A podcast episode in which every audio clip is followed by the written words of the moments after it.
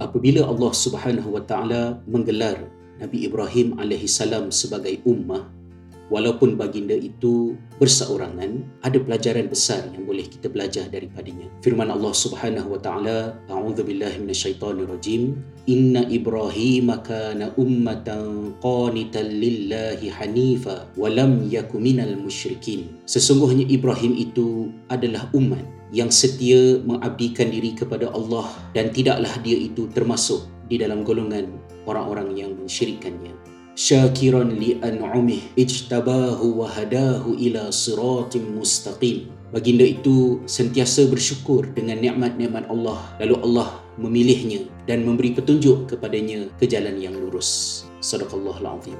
Ibrahim alaihissalam walaupun seorang diri baginda menyeru dan Allah lah yang menyebar dan menyampaikan seruan baginda sehingga selepas ribuan tahun kita pada hari ini masih menerima apa yang baginda serukan pada suatu ketika dahulu. Semoga semangat dan iltizam yang ditunjukkan oleh Ibrahim AS ini menjadikan kita terus setia untuk melakukan apa yang perlu kita lakukan demi untuk menzahirkan keimanan dengan Allah Subhanahu Wa Taala walaupun mungkin di dalam banyak keadaan kerananya kita bersaurangan.